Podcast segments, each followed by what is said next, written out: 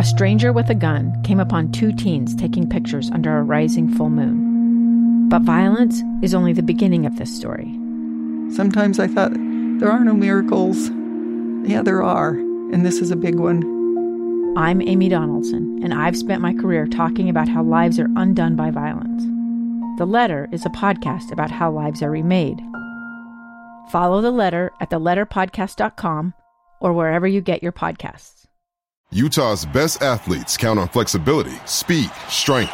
And the Jazz pick up their 22nd assist. So they count on University of Utah Health. Real Salt Lake puts this game away. And so can you.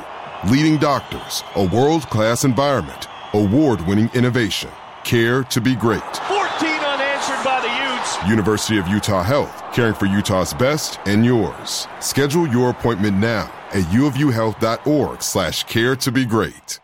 Lonnie, how, how do you assess the readiness level of your guys two days before the game? Yeah, I feel really good about where we're at. Um, you know, uh, we've been through bowl games before, and so the guys are handling it really well. Uh, we're enjoying our time here in Albuquerque, and uh, people have been amazing. So enjoying the hospitality and just looking forward to the game, but also enjoying the, the festivities. And so I wanted to take it all in. Um, it's nice to have everybody be able to be here, the entire travel squad, uh, which is the roster, and then um, you know guys that are married bring their wives, and, and the coaches and support staff being be able to bring their, their, their families has been been extra special. Are Puka Nacua and Blake Freeland going to play, or are they opting out of this game? Yeah, Blake Freeland's playing. Puka's still going through some things, so we'll see if he's if he uh, if he plays on on Saturday. Uh, I'm trying to think anybody else, Brett, Kenny, that you think of.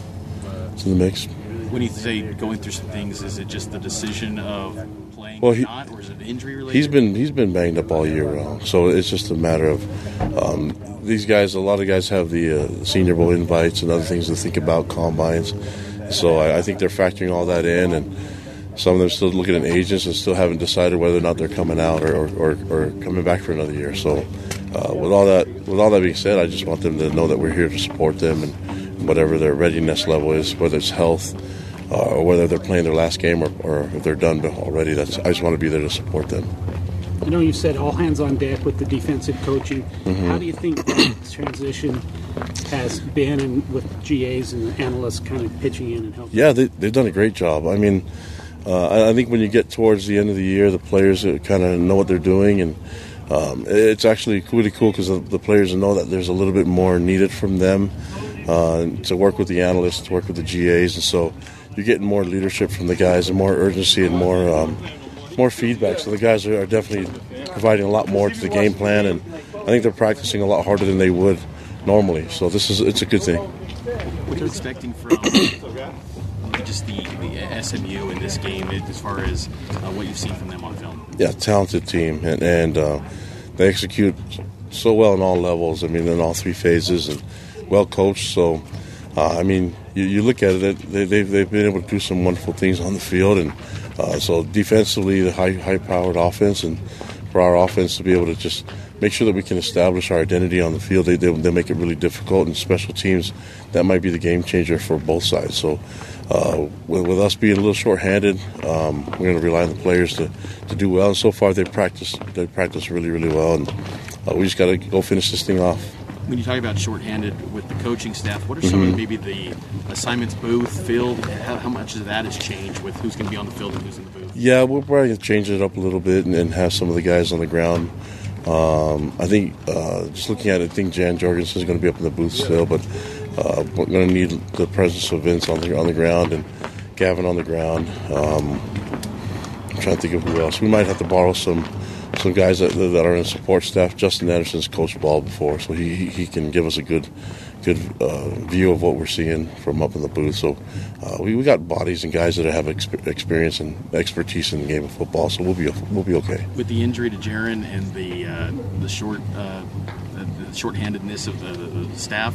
I mean, what's kind of the expectations for you guys going in? What's what's your yeah? Go win the game, you know, and play at our best, and then listen. It, it's the the players that are the ones going to make the plays, and and uh, some guys are going to have an opportunity to step up and, and, and, show themselves what they're what they're capable of doing, and we see it in practice, and I feel really comfortable with the guys that we have, and uh, you know we'll be missing some guys obviously because uh, we're but we're already down guys from injuries and uh, from season-ending injuries from before. So guys have stepped up. We have capable players. We have good depth, and uh, we, that that's in coaching just, just as uh, just as we have in, in, in, playing ability. So we'll be fine. I'm, I'm not worried about it. And the, it all comes down to it's the guys on the field that's going to make the plays and going to get us in, a, in the best position to have success.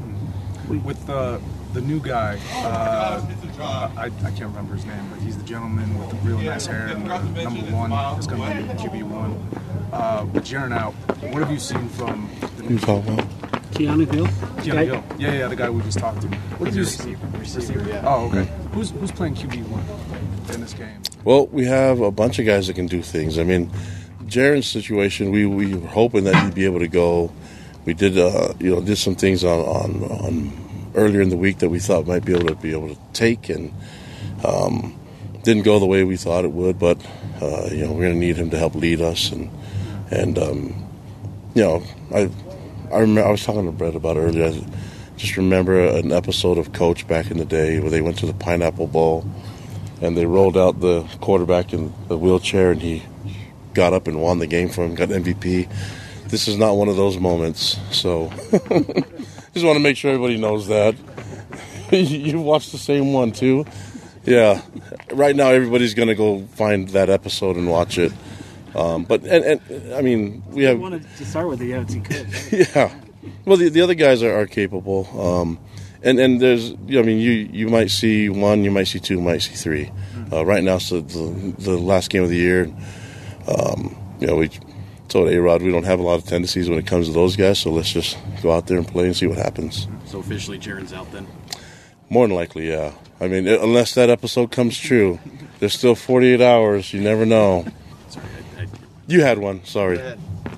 No. Well, I, we, we, were just we were talking to Jake the other day about him coming up on his last game, and he's been here for well, literally as long as you, I guess um, minus the mission and whatever. Just what has he meant to the team this year, coming back for the, the season, had kind of some troubles in the middle of it, and then rebounded pretty nicely, I think, to his game. Yeah, who you asked him how? Oh yeah, of course. I mean, um, I just remember the first the first game, you know, and and so uh, just just really proud of him, and so you're making me reflect on a lot of guys. That's when you, I, I could probably say for a lot of guys on the team that have been through Two years ago, Americans watched in horror as a crisis unfolded at the Kabul airport. There's desperation and anguish. More than 80,000 Afghans have since arrived in America, but this story is still unfolding. I'm Andrea Martin. In my new podcast, Stranger Becomes Neighbor, we'll find out what happens to these new arrivals in our communities. Who would help our newest neighbors? Follow us at kslpodcast.com, Apple Podcasts, or anywhere else you listen what was made of the elevation, all that? You finally saw your guys uh, work out. Was there any difference at all? Or? Not yet. I mean, they've, they've handled everything pretty good. You know, they're pretty resilient. And fortunately, it was pretty cold in there, so hopefully we're getting that part acclimated too. But um, no, we'll see. You know, hopefully, you know, usually it takes about 48 hours to acclimate. We're going to have more than that, so uh, we'll run around a little bit in the morning and, and go play. In bowl games, a lot is made of kind of the care factor. Mm-hmm. Which team wants it more? Yeah. Where would you put your team's care factor in this game? Yeah, well, I think they're ready to, to go. They're excited to play, and that's what we say is, to your point, the care factor is who's most excited to play, uh-huh. you know. And look, we, we just talked about it in there. I mean, we've already had our season. We accomplished what we needed to in our season. We had a good finish. We finished well. We accomplished a lot of things in our regular season. This is a totally different deal, and this is a reward. This is an opportunity to go play a really good team, a national brand on national TV. Um, and we just got to be the most excited team to play, you know. And so whether it's cold, snowing, what I hope it snows, you know, and, and all the elevation, like we just we got to be excited to play. And right now, I think our guys will be excited to play. How's this bowl experience been for you? Your first time as, as a head coach? Uh, it's been great so far. I mean, Jeff and the staff have done great. You know, from the time we arrived yesterday to the welcome event to you know everything at the hotel. Uh, so far, it's been first class and like I said, our guys are just really excited. We've got a lot of guys, you know, especially other schools too, with the COVID over the last few years that have had a lot of winning seasons, but not a lot of bowl experiences. So uh, I know all our guys are excited to be here, and, so far it's been great. Personnel wise, you're expecting pretty much no one out besides Rice to be out. Or? Yeah, Rashees and uh, and Jalen Thomas, our offensive linemen, you know, probably our two guys that'll get drafted. They're out, but um, you know, with recovering from injuries, which is fine, and um, and then Dylan Goffney, who was one of our receivers who'd been playing decent the last few weeks of the season. Hurt his foot in the Memphis game. He'll be out. But other than that, we hope everybody will be ready to go. Have you had to go dig for film on some of these BYU backup quarterbacks, no, knowing that? Yeah, no, I mean, high school film. Yeah, well, luckily he played high school in Texas, so Yeah, yeah, Um, you know, and has played a little bit in games, and so you know, at the end of the day, you you, uh, you got to prepare for all of them. They all do different things well, and that, that's that's what coaching is every week, anyways. You got to be able to adjust. I mean, you could have prepared for for one guy and he gets hurt the first play of the game, you know, and you got to adapt. So. Uh, I know Scott and our staff have done a good job preparing for what BYU does on offense, which is, is really, really good and really, really potent. So we're going to have to play well no matter who's at quarterback. For bowl games of which team wants to be here and Awesome. kind of the care factor they call it. Where would you say SMU's care factor for this bowl game is? Um, I mean, we're excited to be here. We're excited to play. Uh, we're pumped up to, uh, you know, have an opportunity to play our 13th game and go out on the right foot. Um, yeah, our care factor is there. What do you think of this uh, bowl experience so far here in New Mexico? Um, it's cool. Albuquerque's a cool place. Um, hotel's nice. I don't know a whole, lot about Albuquerque, but I've enjoyed it so far. What are you uh, expecting from this BYU defense? They've kind of overhauled their, their staff and a lot of new pieces. What do you expect? Yeah. Um, I mean, traditionally BYU's a very disciplined team. They play really hard. They tackle well, fly around, um, and they're, they're they're coached pretty well. So that's that's kind of what I expect. Is a smart team, not going to make a lot of mistakes. Um, we're gonna have to earn it. So yeah. So last night at the dinner, I, some SMU players were kind of curious that BYU players, so many are married. Yeah. First, how many guys on your team are married that you know of? Zero. Okay. And was that was that kind of a different thing to see all the wives of BYU for you guys? Um, yes, and they had kids too. Um, we had a few guys on the team that had kids, but like maybe like three or four. Yeah. But yeah, it's different for sure. Including your counterpart, Jaren Hall, has a kid. So. Yeah, I didn't know that either. Um, yeah, I guess they live a little bit differently than we do.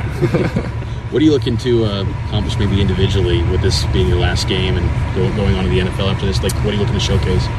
Just lay it all out there, uh, showcase I can hang with anybody, and um, yeah, I'm gonna play as hard as I can. This is my last one, my last hoorah. It's bittersweet. SMU's been awesome to me. Um, college football's been awesome to me, and yeah, I'm gonna lay it all out there. Is there doubt. any is there any kind of motivation? There, BYU played a AAC team earlier with East Carolina, Yeah. and they kind of made a big deal about beating a future Big 12 team. Has that been a thing amongst SMU players this leading up to this game, beating a future Big 12 squad? Not really. I mean, we know BYU's played some good teams this year. So, I mean, just because they're going to Big 12, I don't think that makes it, or that we haven't made it a big deal about that. But it will be nice to be, be a team that's going to be in the Big 12 for sure. It's the story of an American held in a dark Venezuelan prison. Then all of a sudden, they all kind of lined up. They pointed their guns at me. And this is the point where I thought, I'm going to die today. I'm Becky Bruce. I spent a year working on Hope in Darkness, which now has more than 2 million downloads. Find it on kslpodcast.com or wherever you listen to podcasts.